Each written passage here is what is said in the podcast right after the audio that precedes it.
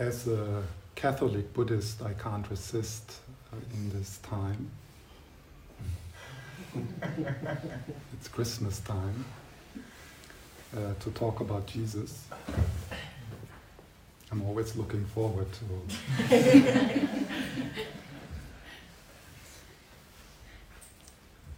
and uh, there is a book, an old book by Lama Yeshe, who is the founder of the FPMT, the organization the center belongs to.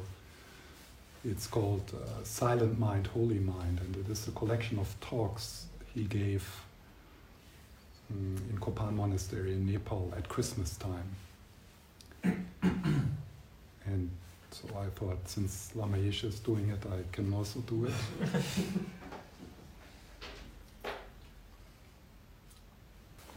and just to start with the quote from Lama Yeshe.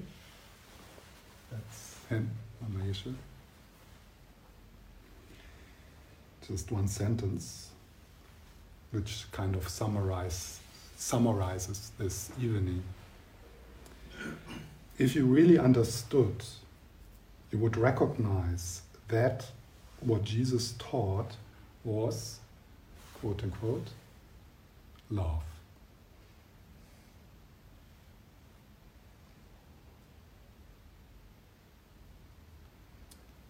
It is as simple and as profound as that.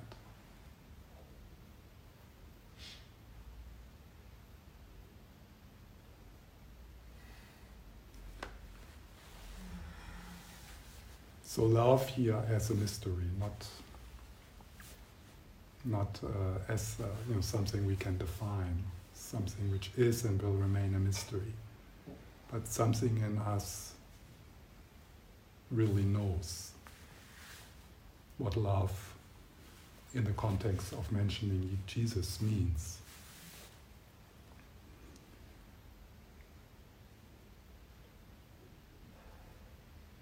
So I would like to ask you for this evening to drop all the kind of negative connotation one might have with church and Jesus. And So I, I'm going to try to do that.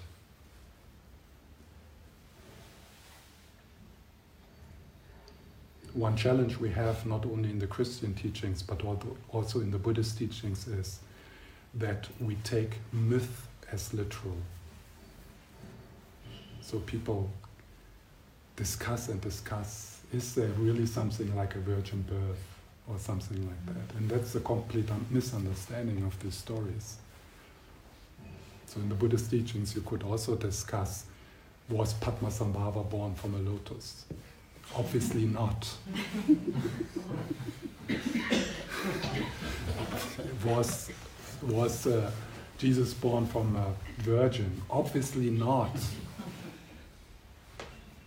But uh, there's a mythic state in the world's religion where the practitioners take these stories literally. And then what we miss is uh, that they are actually describing spiritual experience, mystic experience. So we, we, when we see these stories like that, we bring them into the present moment, into our life. You can uh, read the story of the Buddha or the story of Jesus in a way that it becomes really transformational for you today, tonight.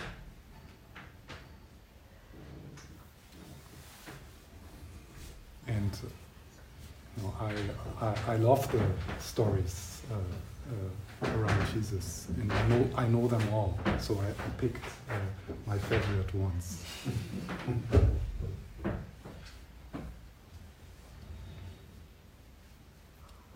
is uh, Santa Lucia, and as a Catholic, I'm always happy to find that in Protestantic wasteland there's still saints. and it's so beautiful. I remember many years I, when I was living in Vesterbro, like really in the dark part of Copenhagen, like close to this homeless uh,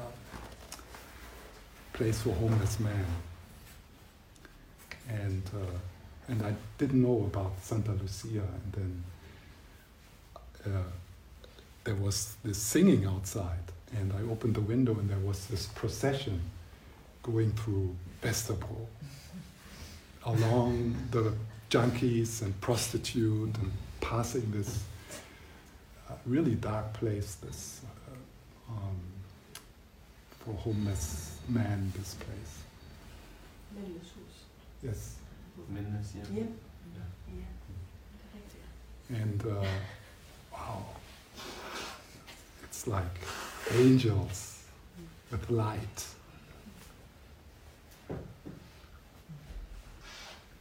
Bringing, bringing light into darkness.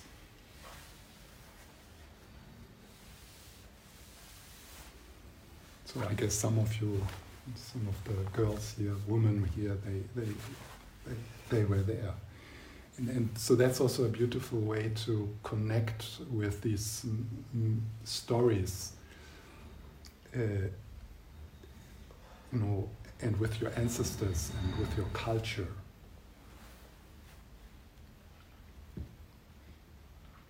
Remembering childhood experiences, the light. And back then you were not in a rational stage state. So something could be touched, and then quite often it is being destroyed by the shit uh, happening in church. Uh, but uh, it is one way to make uh, these experiences to connect them with your roots, rather than uh, visualizing a, a Buddha surrounded by light.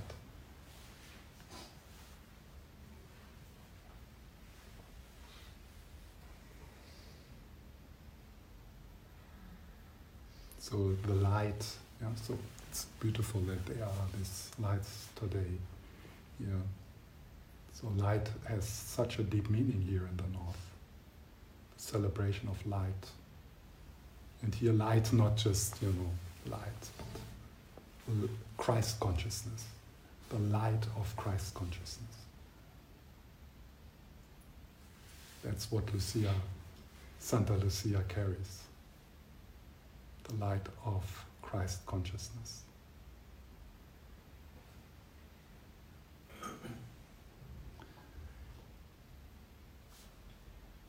So let's uh, start with a simple sitting quietly so we have some time to arrive.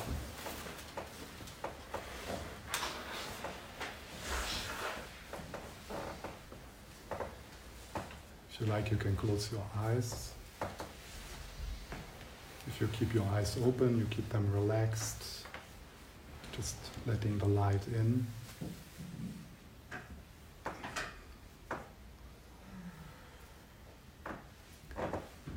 And then you notice what happens when you start to pay more attention to your inner life. There's a shift from the busyness of the day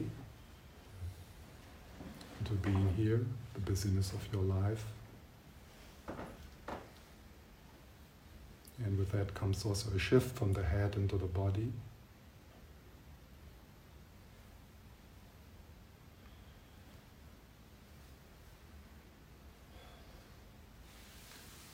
And if it's helpful, you can put lightly attention to the breath, so that with, the, with each in breath you slide into the body, even down into your feet.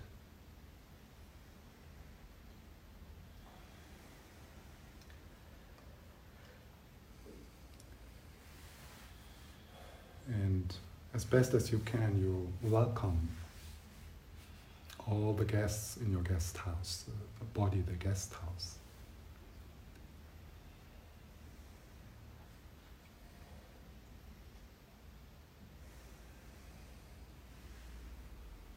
And then with the out breaths, there might be the possibility to soften a bit, to release.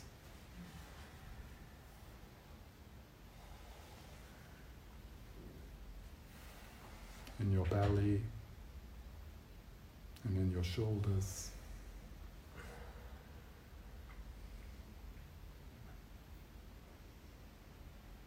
And of course, there's thoughts, but the invitation is that they become less important, so you don't emphasize them so much.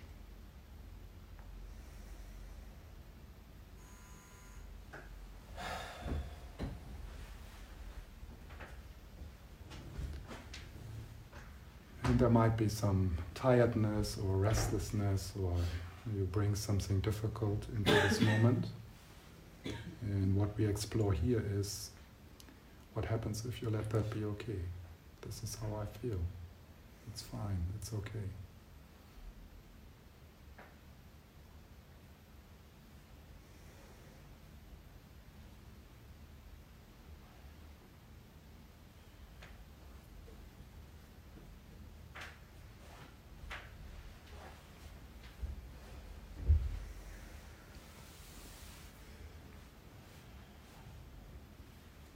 And then, if you find yourself being caught or entangled in the stream of thinking, without making a big deal out of it, you slide back into the belly, into your hands.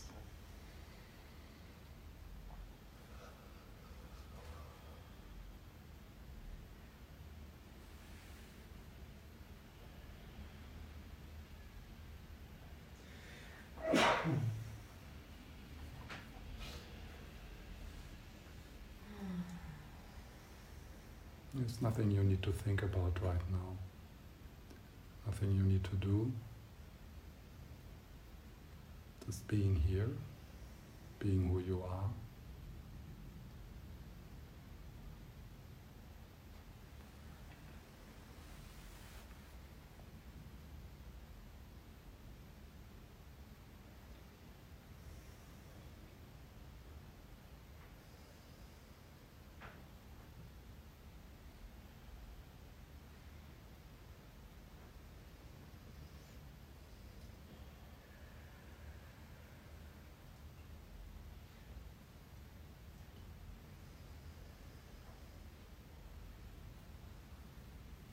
letting go of the control freak.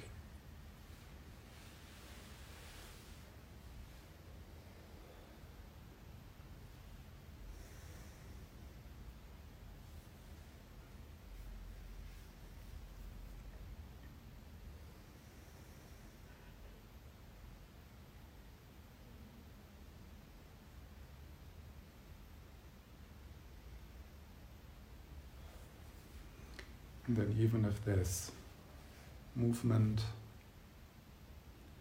in your body or in your thoughts, still you could also appreciate or acknowledge the stillness or the space which arises when we sit quietly together in the spirit of love.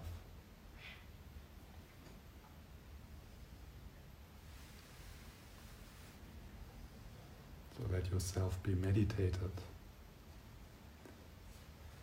by the field which arises when we sit quietly together. It's more a listening with your heart, with your belly.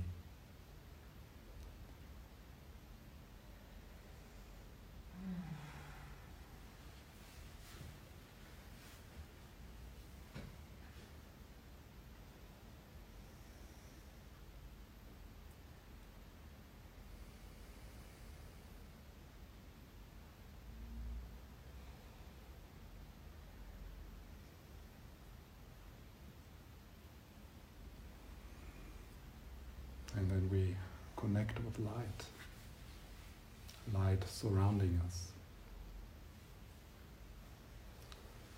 As if we are sitting in the morning sun after a night of terror. just warming.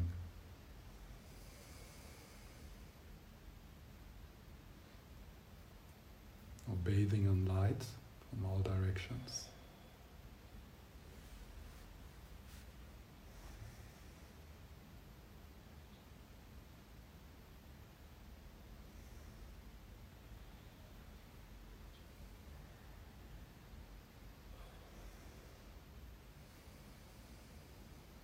As if you're surrounded by angels.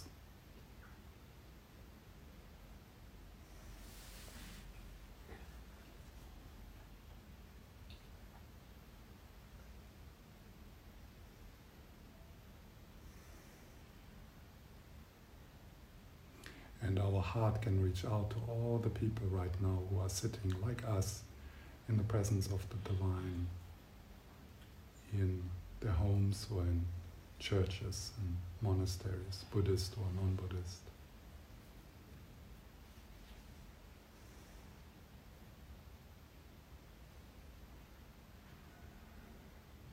There's people praying for you right now.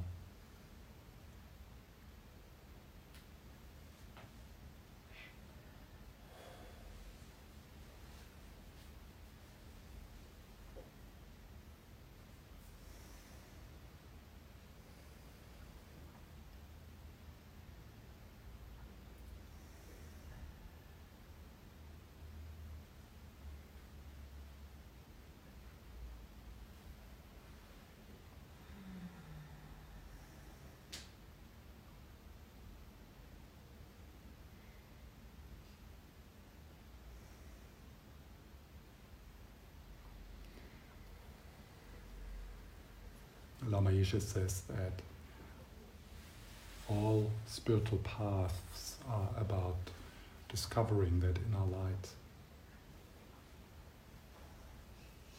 the kingdom of God within, as Jesus says.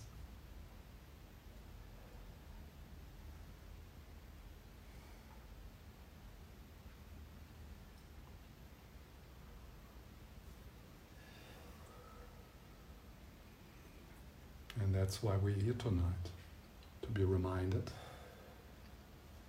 that there is this light within in all of us, and that this precious human life is an opportunity to allow that light shine through you.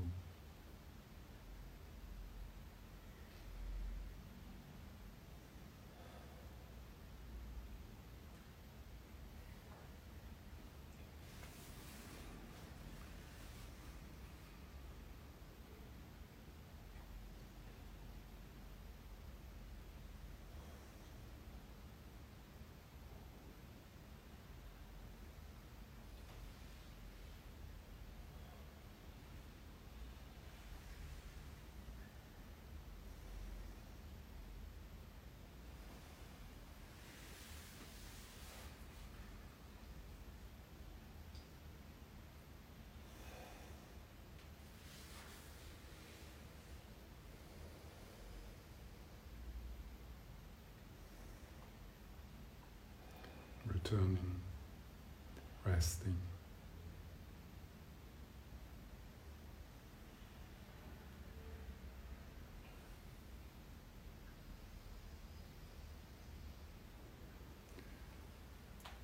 And feeling the Buddha within, the Christ within, the Goddess within.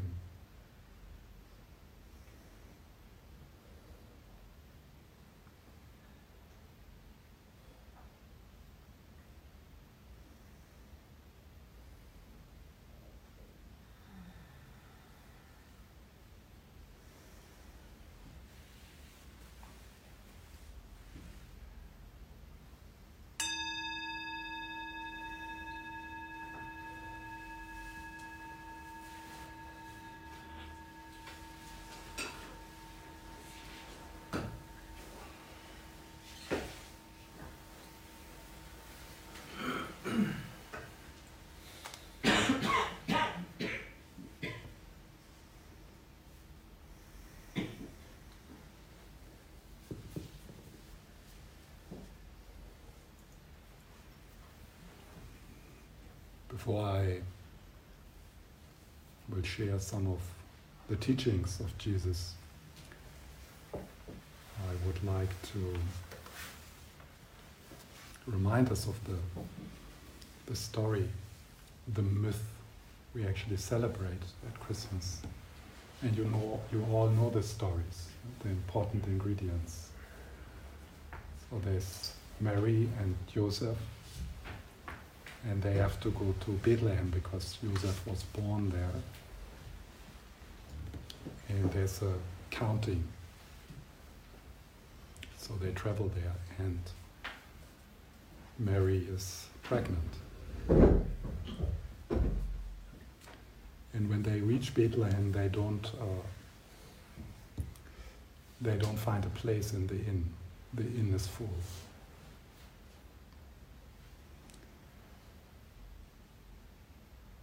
And then they find that stable. And then there's animals. And then there's uh, shepherds. And then there's the three wise men. And then there's that baby.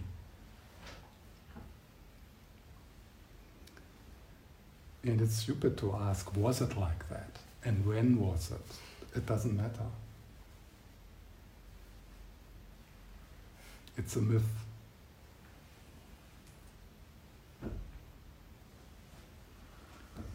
And this myth of the virgin birth uh, you find in, in all major traditions, also in Buddhism.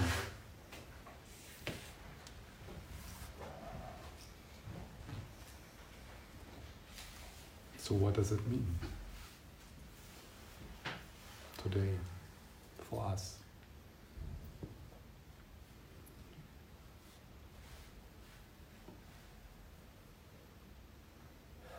The stable is the body.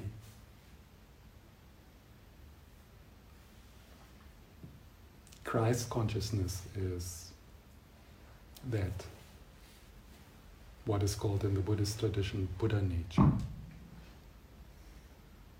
And Christ consciousness can't be born in the inn, can't be born in the shopping mall.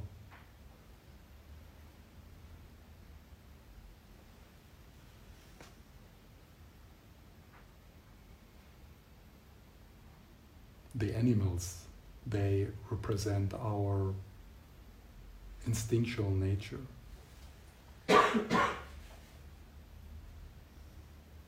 the star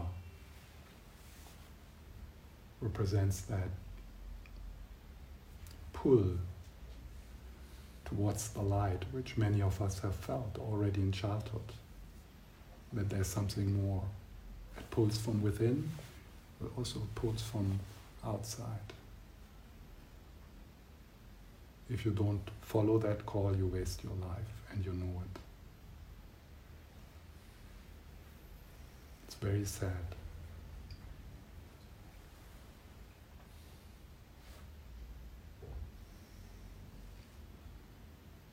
The wise man from the east, the Tibetan Lamas. Coming from the right. That's the right hemisphere of the brain.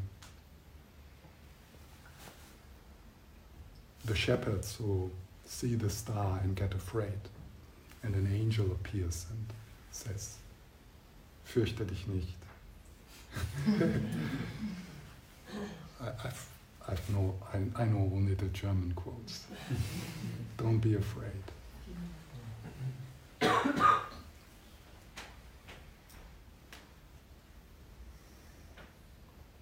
So the virgin birth describes, like in, in, the, in the birth of Padmasambhava. So Padmasambhava is born from the lotus. So Christ consciousness is, is born, has no condition. It has no father and mother. It is there already. It was never born, will never die. It's just waiting for us to follow the stars so that it can, it can shine. So Christmas is a time where we can allow that birth within us, the virgin birth.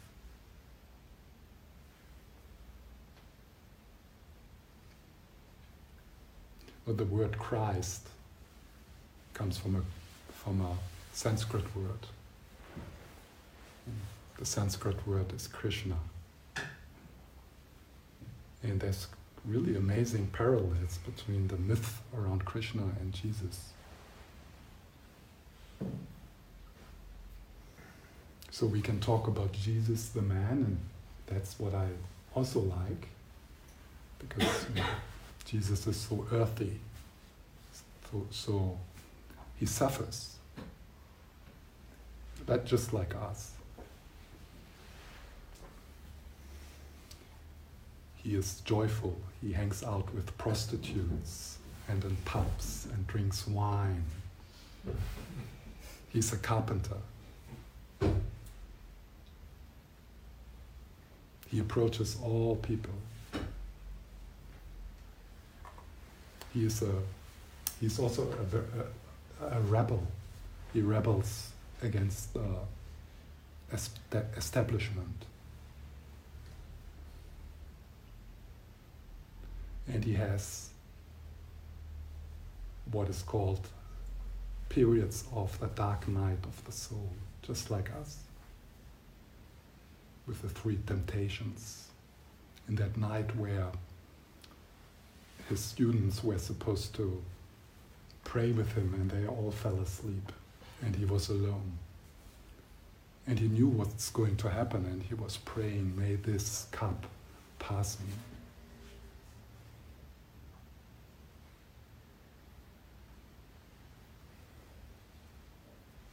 So there's so many, um, so many uh, description within the life stories of Jesus, and one does not even go need to go to the Thomas Evangelium, which is not in the in the official uh, Bible, and that's like the most mystic uh, gospel. But even if we stick with the traditional ones, like the three temptations, so Jesus goes into the desert to, into retreat for 40 days. And uh, he encounters what we all encounter when we do retreat. It's describing the process of retreat.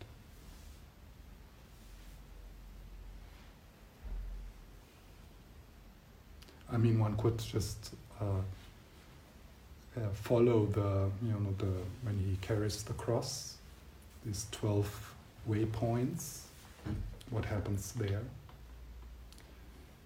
In the Tibetan tradition, you have the practice of Tonglen, so giving and taking. That is the practice of taking what we usually reject and give what we attach to. So it's a practice of opening to the pain in the world and giving the world what is needed.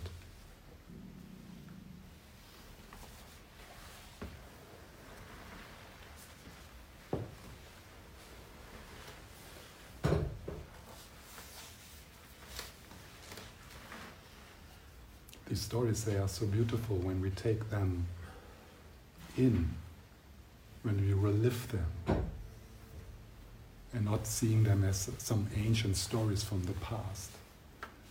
They are description of the of the of the unfolding human consciousness into Christ's consciousness.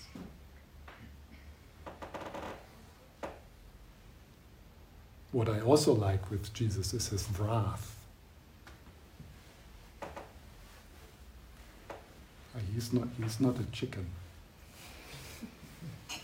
yeah, and in the Buddhist uh, tantric tradition, we have these wrathful deities, you know, with fire and flames. And that's exactly how Jesus sometimes acts. When there's unjust injustice, he speaks out. He's not afraid.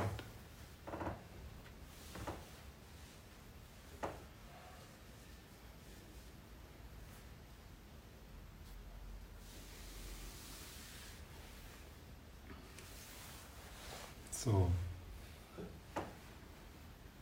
I mean, imagine, oh, after the break, I want to uh, do a Jesus meditation. What I'm saying now is preparation to that, so that I kind of.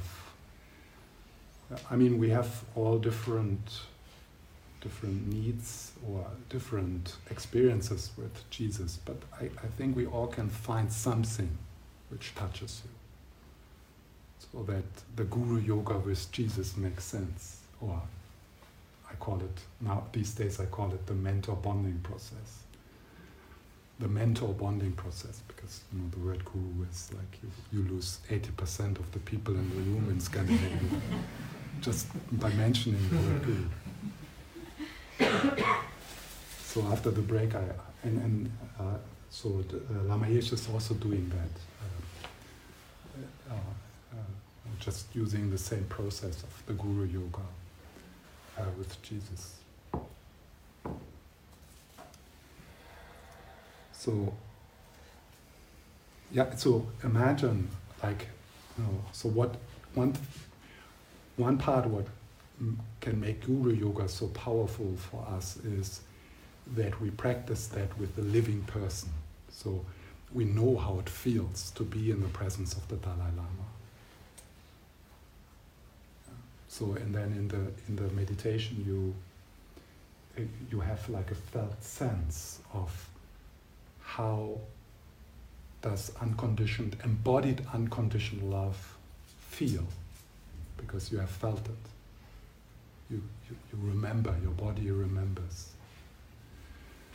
So obviously, like also with Guru Yoga, this is not worshipping.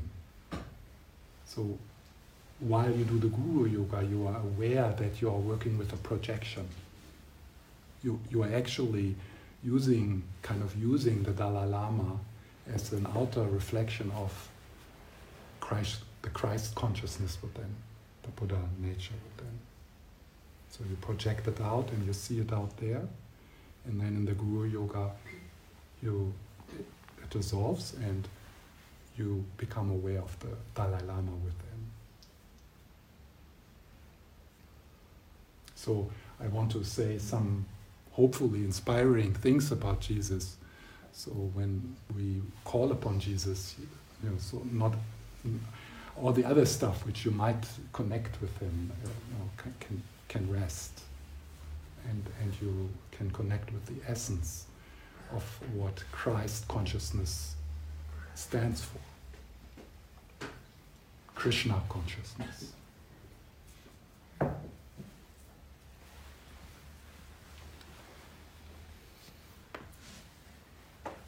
I, I didn't say what I wanted to say. So imagine uh, how it is, how it is when Jesus steps into the room. He's the most sexy man you ever saw. really. He's healthy in body and mind. He's vital. He heals people just through his presence not as the man Jesus, but as the embodiment of Christ consciousness. The way he moves, the way he enjoys life, the way he eats bread and drinks wine. It's like the Dalai Lama.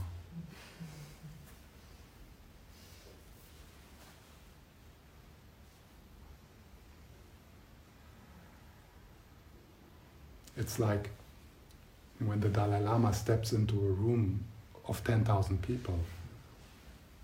It's like, you know, people start to cry. Just like, just like that. And most of them don't understand anything what he says.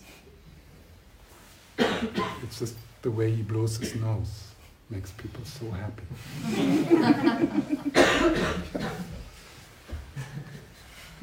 you should see it. You know, people they travel so so, so, so such long distance to hear him laugh or hardly anyone goes there for the teachings because they are beyond most of the people. It's just a man. Yeah. And that makes also the Dalai Lama so inspiring. He's a man. He's on earth. Ju- just like Jesus. We would all fall in love with it, with Jesus when he would come into this room. He would silence all your pity worries, self centered, narcissistic self importance. Silence.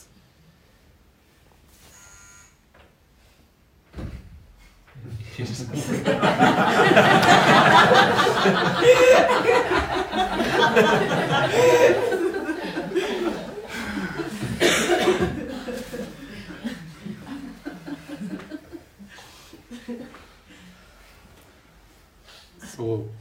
so like, you know, when I read the stories of Jesus, I can feel him. I don't read these stories as, you know, some something which happens two thousand years ago. I can, I can feel him. I can feel the man. I can feel his love. And, and his vitality, his joy, but also his suffering. And that's so, I mean, that's so wonder, I mean, that's so inspiring with Jesus. You know, Buddha is a bit kind of, he's above, you know, kind of, he's already enlightened. I mean, in the Tibetan tradition, he has been enlightened from the beginning. Yeah? But Jesus is, is sweating and bleeding, and he is doubting, and he is struggling, the whole story. Up, to the end.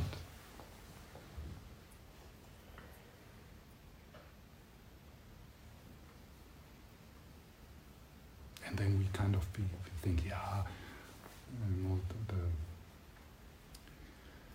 like we be, it's like also with the Buddhist, uh, the Buddhist myth, uh, our rational mind then reject these stories, and that that's like rejecting a poem because it doesn't make sense to the rational mind, and then missing what is actually uh, what is actually the the human experience the artist wants to express through his art. Well, some people they go to a museum and look at painting and they look at the description where it is painted and what style it is and, and they miss the painting. So and the same happens with these stories. We miss the message.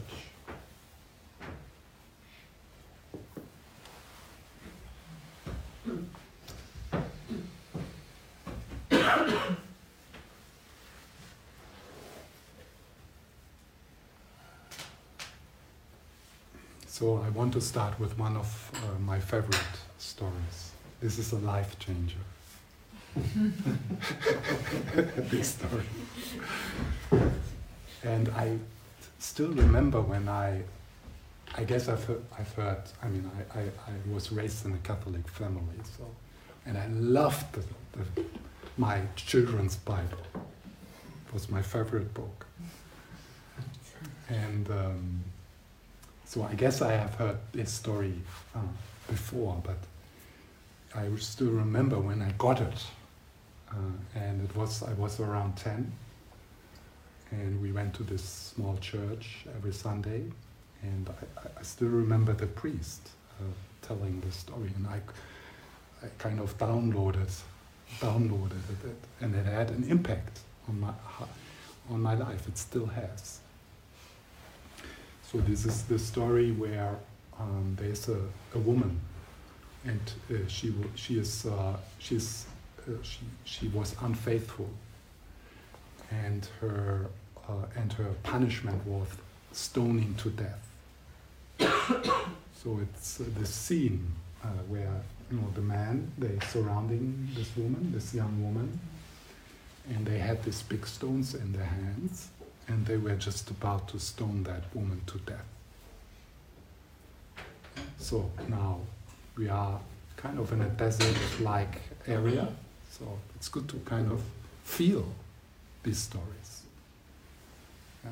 And we can all imagine that kind of um, self righteous man. And of course, this is describing an aspect of us. So that's the thing the self righteousness, the puffed up. Oh, how can anyone do this? This needs to be punished. They are evil. This, this person is evil. Yeah. And we have the right to kill that person because it's an evil person. So, Jesus steps in. Imagine. Jesus steps in, embodied Christ consciousness into the scene. And he just says one sentence. And I quote now from Matthew Let him who is without sin cast the first stone. Let him who is without sin cast the first stone. Silence.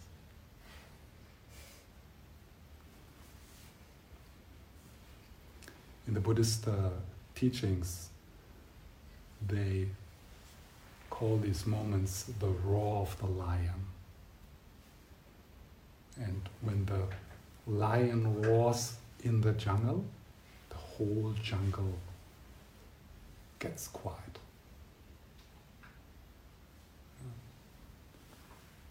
And because he is an embodiment of Christ's consciousness, these words are very powerful. So the men become self aware and they all drop the stone and just walk away.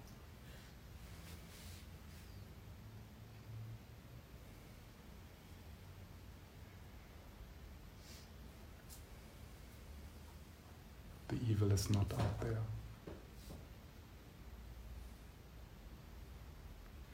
It's in you, it's in us.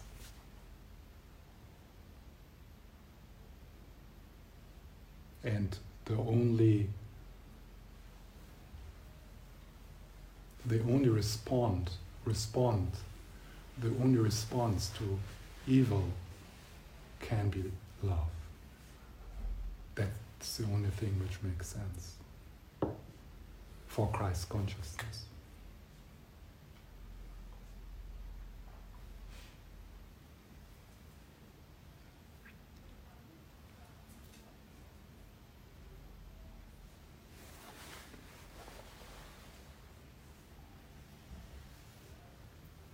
Read these stories.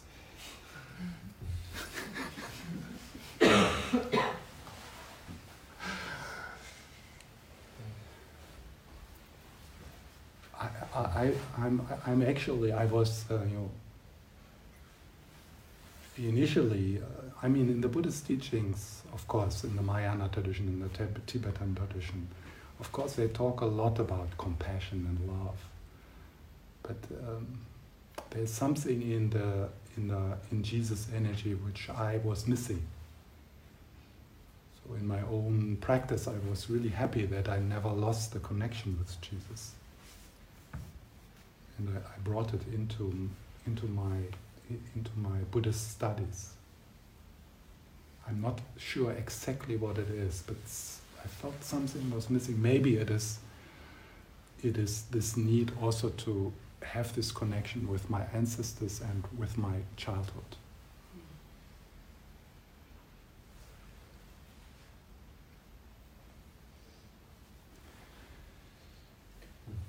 So one of the you know really powerful uh, teaching of Jesus, and it comes up in different uh, settings and different situations, is love your enemies. and I just give you an example for Matthew again. You have heard the law that says, Love your neighbor and hate your enemy. But I say, love your enemies. Pray for those who persecute you. Pray for those who persecute you. In that way, you will be acting as true children of your Father in heaven. For He gives the sunlight to both the evil and the good. And He sends rain on the just and unjust alike. And, and you know, so that that's like a recurring theme in the life story of Jesus, that he turns to the outcast. He turns to, to the ones who are, uh, who are uh, rejected because they are evil. they are the bad people. They are not part of the tribe. That's where Jesus turns to.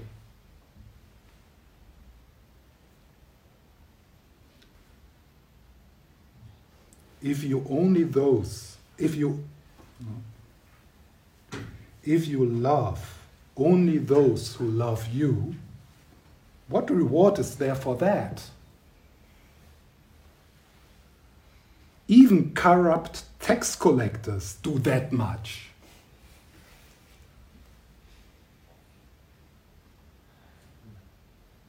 I like that, you know.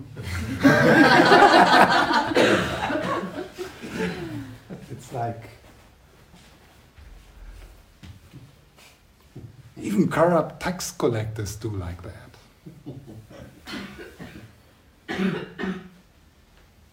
if you are kind only to your friends, how are you different from anyone else?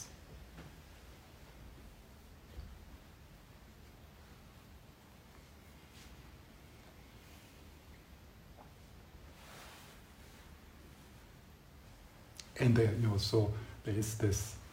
This is also good.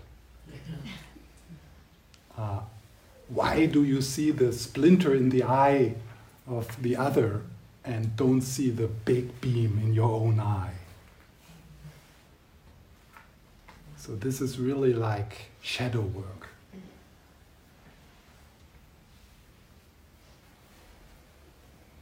At one point, we realize that we never ever can point to someone and saying, How can you do this? You are evil. Because if you turn that around, you know exactly how you can do that. How you can rape, how you can torture, how you can be violent. You know, because you're doing it we are doing it, not you know, because we are so suppressed and cultivated, not in, in maybe not in big ways, but you know, in our sneaky, suppressed ways, we rape, we are violent, we torture. And if you now feel, no, no, I'm, I'm such a good person, you're lying. you have not looked deep enough. You have been grown and raised in a, in a, in a country where there was always water, food, and shelter.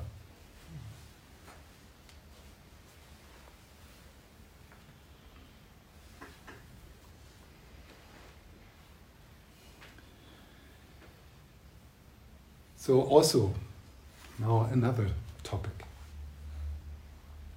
You know, actually, Jesus was talk was teaching the power of now. I mean, you don't need to read Eckhart Tolle. Read Jesus.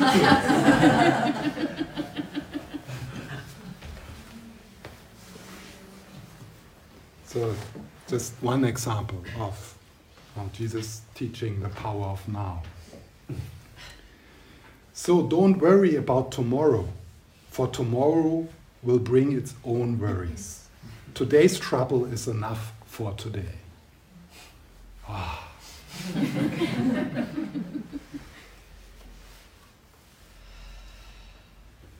That's the power of now. So, uh, no, like, you know, this evening is quite fine for all of us. Yeah? So, right this moment. Yeah? So, you're all well fed, and you had water today, and you all have shelter tonight, and you know. Uh, so we are fine, basically. I mean, we, we, we made it. I mean, for today. It can change, but for today, we are safe. On the way home, we are not afraid to be hit by snipers. So, we could relax. We could be here. But instead, we go to the problems of tomorrow,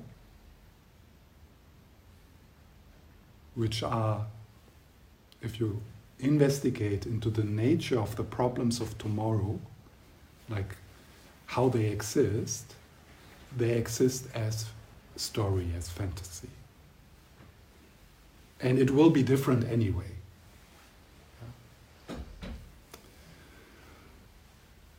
And some people really love to go to the problems in the past. I mean, we basically can fuck up any good moment in our life by, by not being here.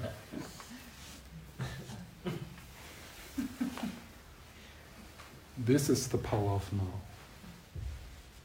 That's present moment awareness.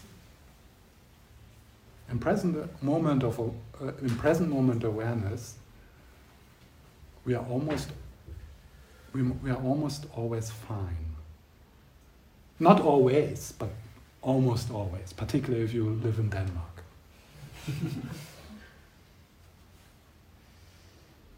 and it's amazing how we destroy that for us. So this is so here this is not enough to just uh, kind of see that and agree with that, but it is then actually a practice of being able to do that, of noticing when you are not doing that and bringing your mind back. So don't worry about tomorrow. For tomorrow will bring its own worries.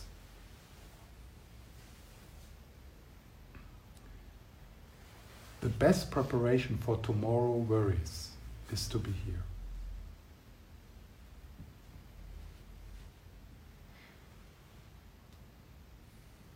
The best preparation for the problem tomorrow is to do what is most important, and that is to connect with the light within. Because then, if you do this today, it will be there for you also tomorrow.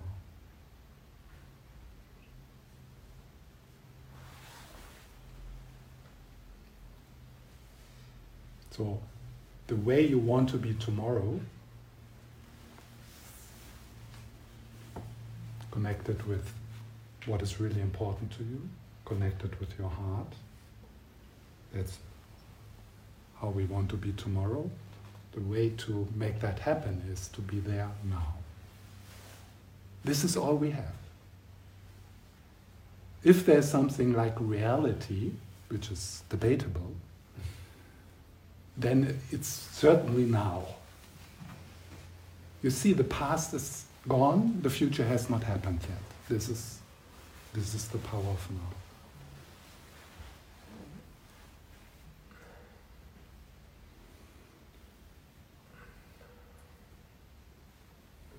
Ah, There's so much I don't know.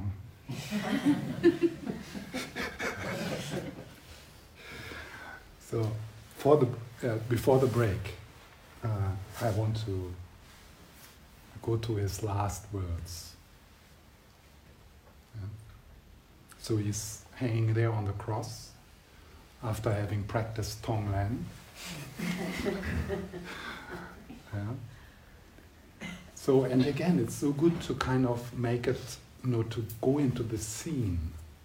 not, with the question, did this ever happen? And how did they put people on the cross and they didn't nail them?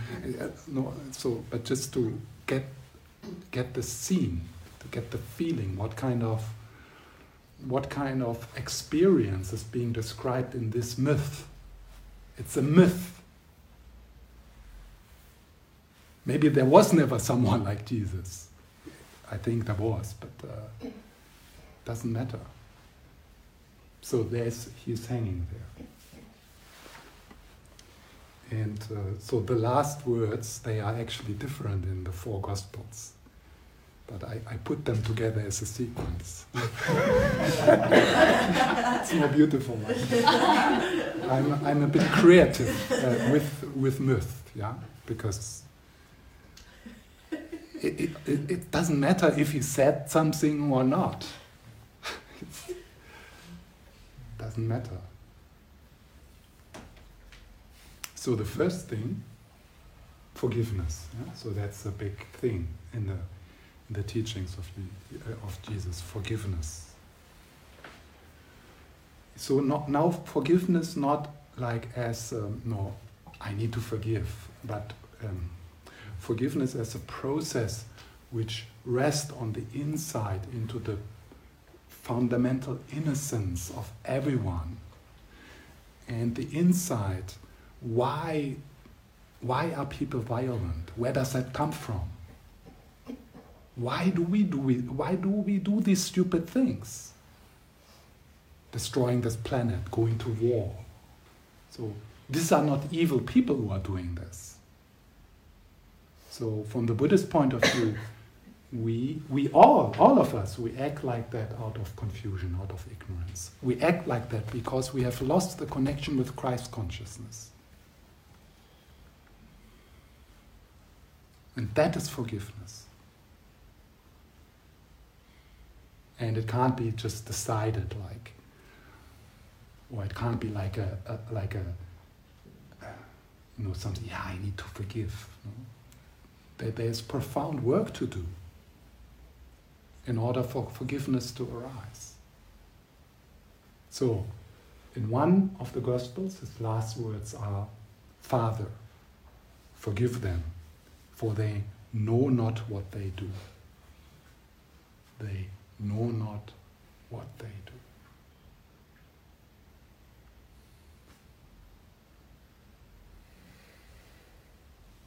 hanging on the cross, having just having had this three days of torture, of carrying the cross, his students abandoning him, one of the students delivering him to the Romans, one of the students, Pe- Petrus, I don't know how, he is called in English, uh, denying that he is connected with them.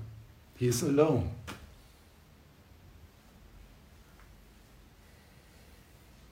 and he he has not he has done nothing nothing bad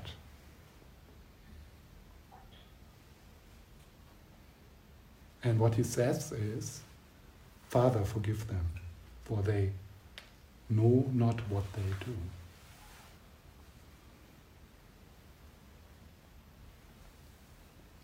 so then this is really powerful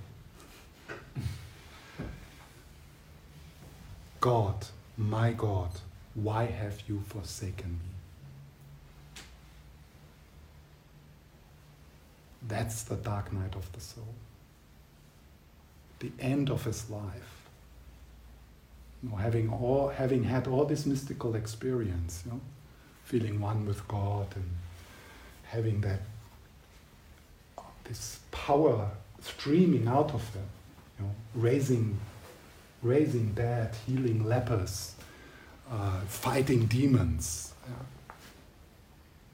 And, and then having these crises in between, you know, the three temptations, and then in that night when he is uh, abandoned by his students, and then, and then, and then you would think, ah, there will be a good end of the story. like, no, his last words in one of the Gospels is, My God, my God, why have you forsaken me?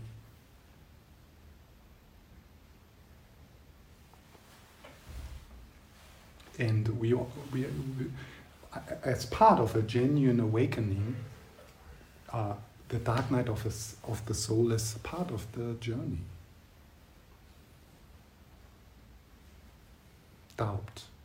Losing, losing trust, losing faith, losing your sangha, your teacher messing up, the lineage broken. Yeah?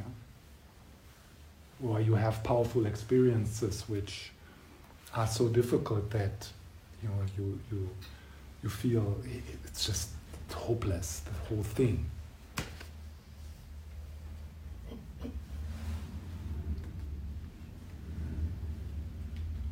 so and then the third from another gospel so that's the last words father into your hands i commit my spirit Father, in your hands I commit my I commit my spirit. So that's the surrender. That's the surrender into Christ consciousness. That's the surrender into unconditional love. That's leaving behind the egoic structure. That's leaving behind your agenda and becoming a, a tool or becoming a, a portal for Christ consciousness to come through, through you.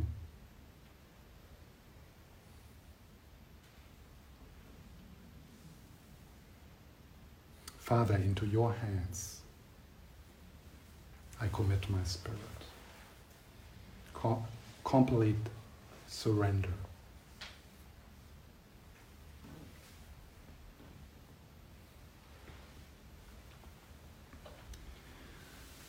Okay, so let's have a break and then we will uh, have our encounter with Jesus.